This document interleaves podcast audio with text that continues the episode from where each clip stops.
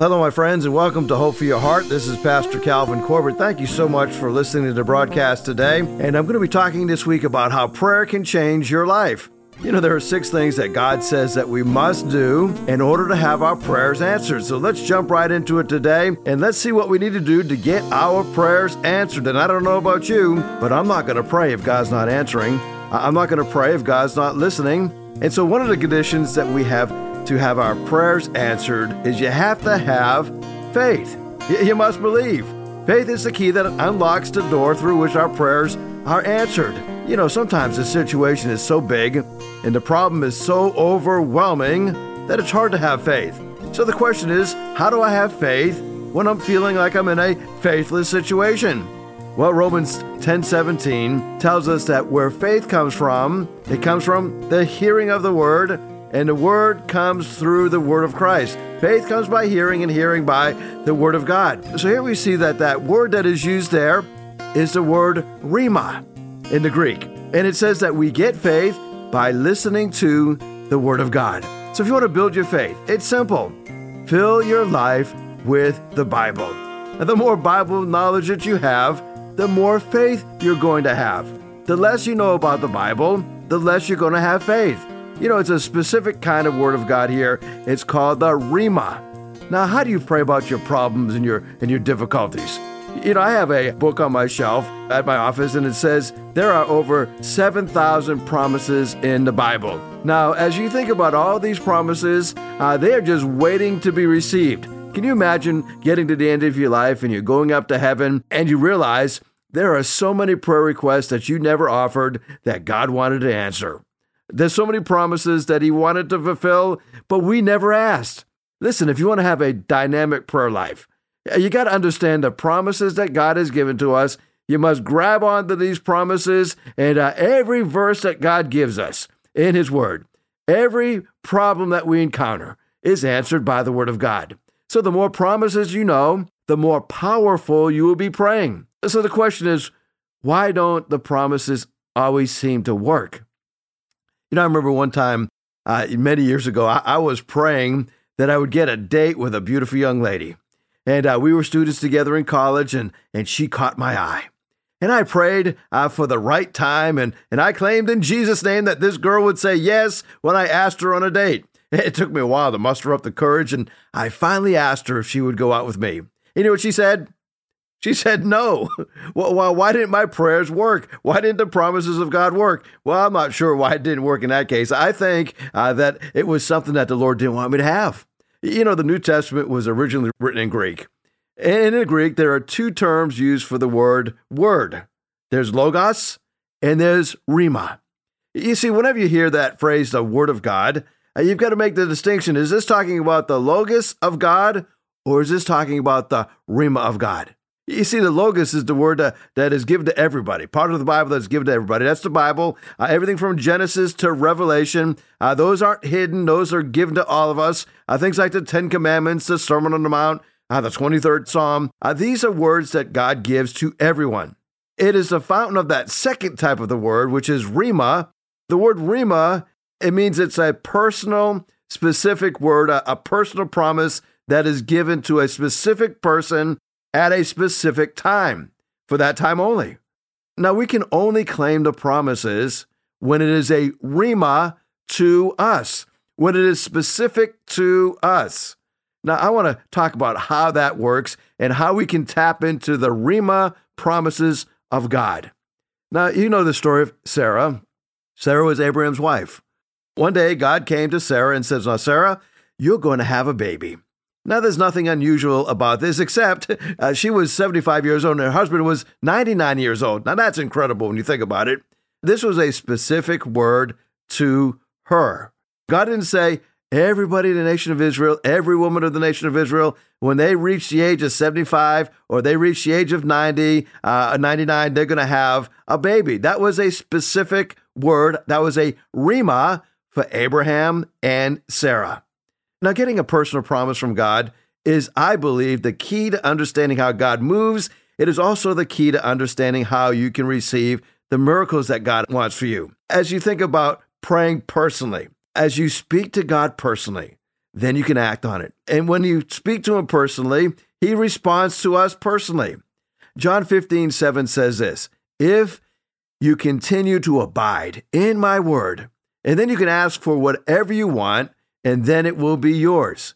So you got to continue in the Rhema. That's the word that God speaks to us. Uh, that's not talking about the Logos here. If you abide in my word, the word that I have for you, that personal word that I have for you, if you continue in that specific word, then you will have your prayers answered. Do you remember the story where Peter was walking on the water? Peter gets out of the boat and all of his disciples, and it's the middle of the night.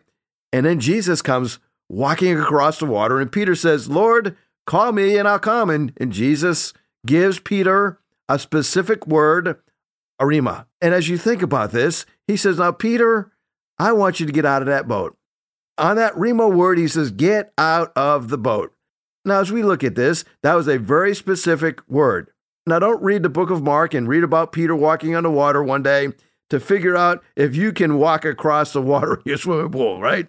Uh, don't work on the rhema given to somebody else. We get into trouble when we try to force a general promise to everybody. And if you look at the whole of God's Bible, right? The whole of God's Word. And I talk about people who read a verse maybe on healing. And they say, well, God healed them, therefore God must heal me. So they pray and they believe and they have tremendous faith, but in spite of their faith, nothing happens. You know, not too long ago, I was making a hospital visit and and I was there visiting somebody who was uh, not doing well. And and as I was praying with this individual and praying for uh, the family, there was another person that came into that room, and and we prayed together. And uh, and and as we prayed, it, it was kind of unique in how we prayed differently. Okay.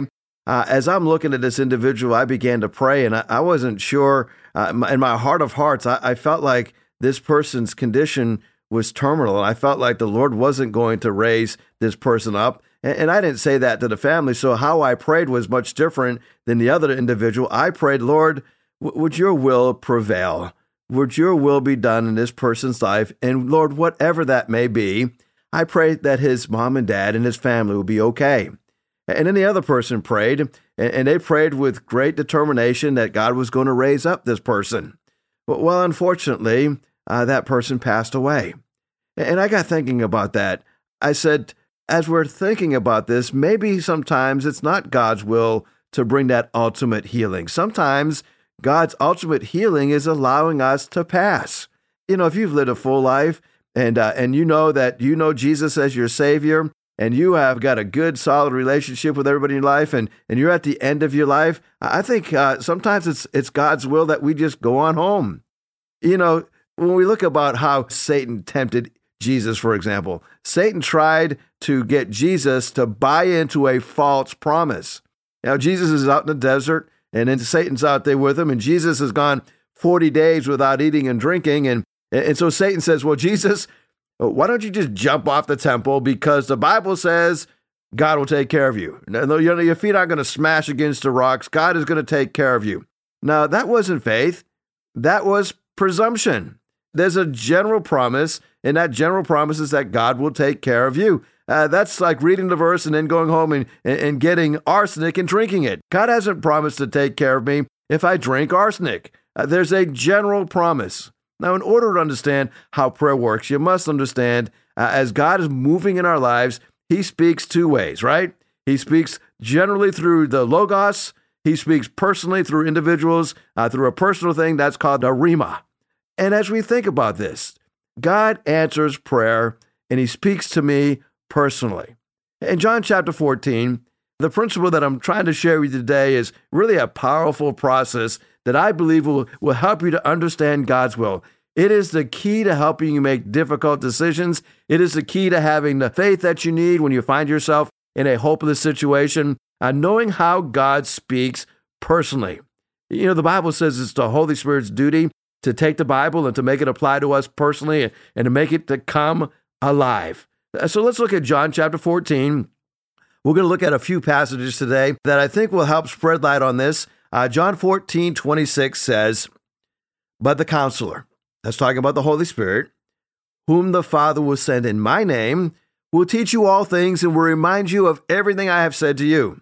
So here we see this is the duty or the description, a job description of what the Holy Spirit does. The Holy Spirit is to teach us and to remind us. And I'm so glad that He does both uh, because I don't know about you, but I need a lot of reminding, right? Uh, because I tend to forget things. And so the Holy Spirit not only teaches us, but he, he, he reminds us of everything that has been said. John 16, 13 says, But when He, talking about the Spirit of truth, comes, He will guide you into all truth.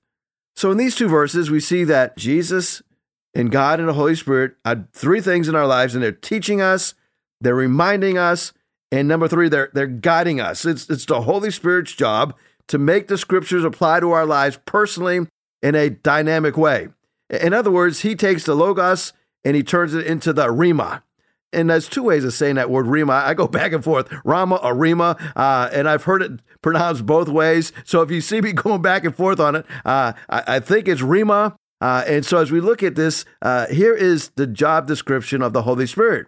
The Holy Spirit is to teach us, to guide us, and to remind us. Now, there's nothing magical that is happening here. Uh, this happens all the time. It happens to you it happens to me. Maybe you're you, you've been in a church service where the pastor is giving a message, and all of a sudden you feel like he's speaking to you directly, and you feel like nobody else is in the room, and you wonder how does this guy know? How does he know what, what my problems are? Has he been like sneaking on my Facebook page or, uh, he, he, no, he hasn't. The number one statement people ask me after church is, says, how did you know that what you spoke on today was exactly what I needed? You know, my human nature would say it's just because I'm a super knowledge human being. No, that'd be lying. That'd be a, a kind of comical. Uh, what it is is because it's a simple fact that as I deliver the word of God, this is a neat thing. It's, it's not so much the person delivering it. You know, uh, God can speak through anybody. God spoke through Balaam's donkey. Uh, certainly, He can speak to anybody, but as the word of God is proclaimed, as the Logos is proclaimed, it turns into the Rhema word and it applies to our lives. And, and so when you think about this, God has something that He wants you to learn today. Now, I don't know if you've ever been in a situation where you need some guidance and you're talking to somebody and and you just you don't know what to talk to this person or, or, give this person some counsel. And you're talking to them about maybe about a personal problem and and you're thinking well i wonder how i can help this person. And all of a sudden a scripture pops into your mind at just the right time just exactly what you needed to say. Now how did that happen? Well god gave you a rhema. The holy spirit gave you a specific word for a specific time for a specific situation now, God does this all the time. And if we would get into God's word, God's word will speak right back to us. Somebody says, When I pray, I'm communicating with God. When I read God's word, He's communicating with me. And that's where I get the Logos and that's where I get the Rhema. And so I want to encourage you to spend time praying and in God's word. Well, let's go through and ask the question well, how do I know whether it's God giving me these impressions or these are, are impressions that are coming from somewhere else? Well, here's the first thing. Number one, when God gives you these impressions, it is always going to agree with the Bible. You see, God never contradicts what He's already said. So if God gave you an impression with something that doesn't square up with the Bible, you can be assured it's not from God. You know, I had a guy one time said to me, Well, I believe it's God's will for me uh, to leave my wife and have an affair with this other woman and uh, he was married, had a few kids, and and I said, I can guarantee you one thing, and I says, I can promise you that is not the will of God.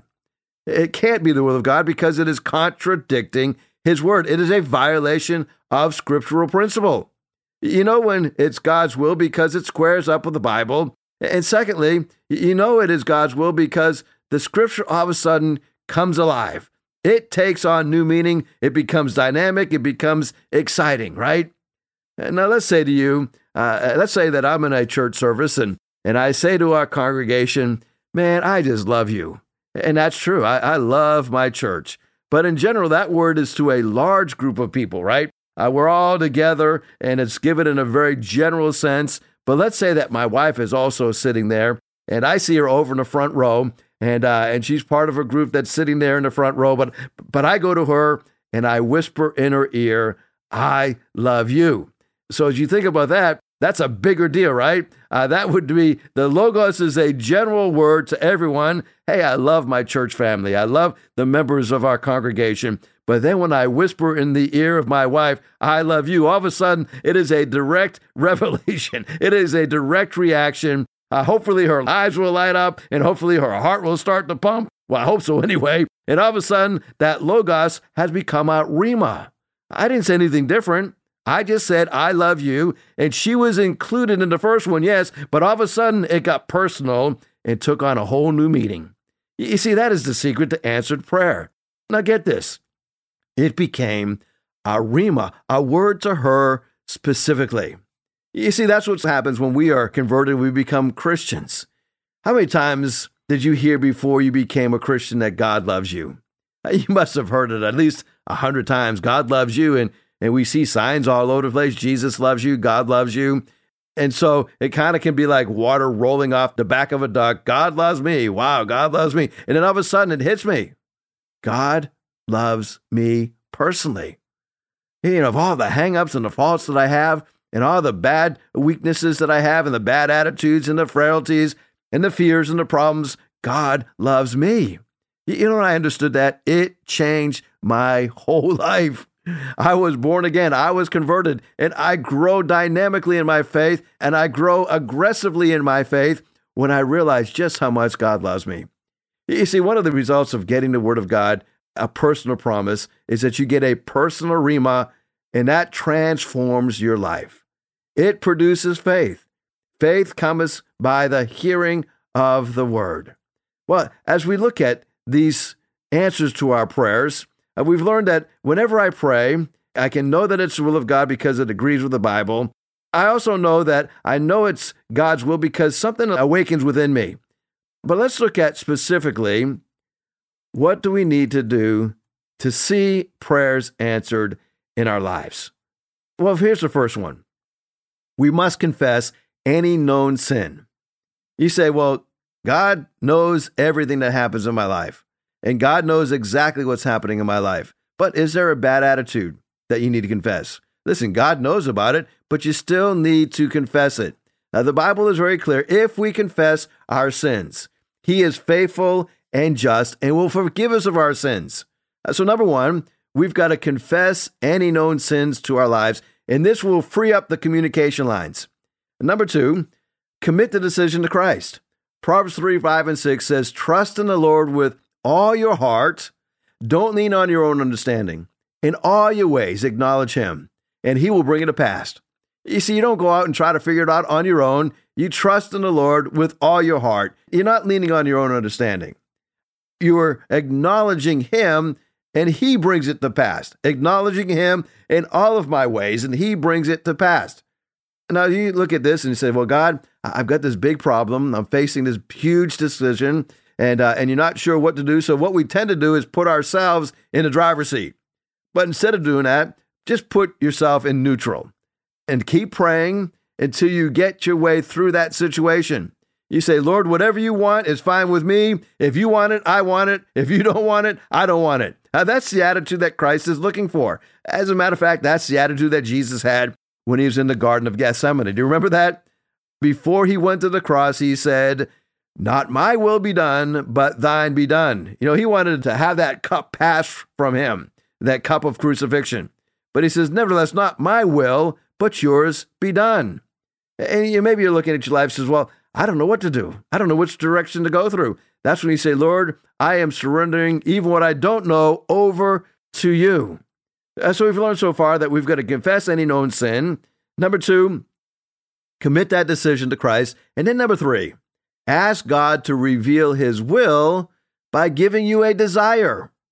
Now, after you've got your desire out of the way, you can honestly say, God, I'm willing to go either way.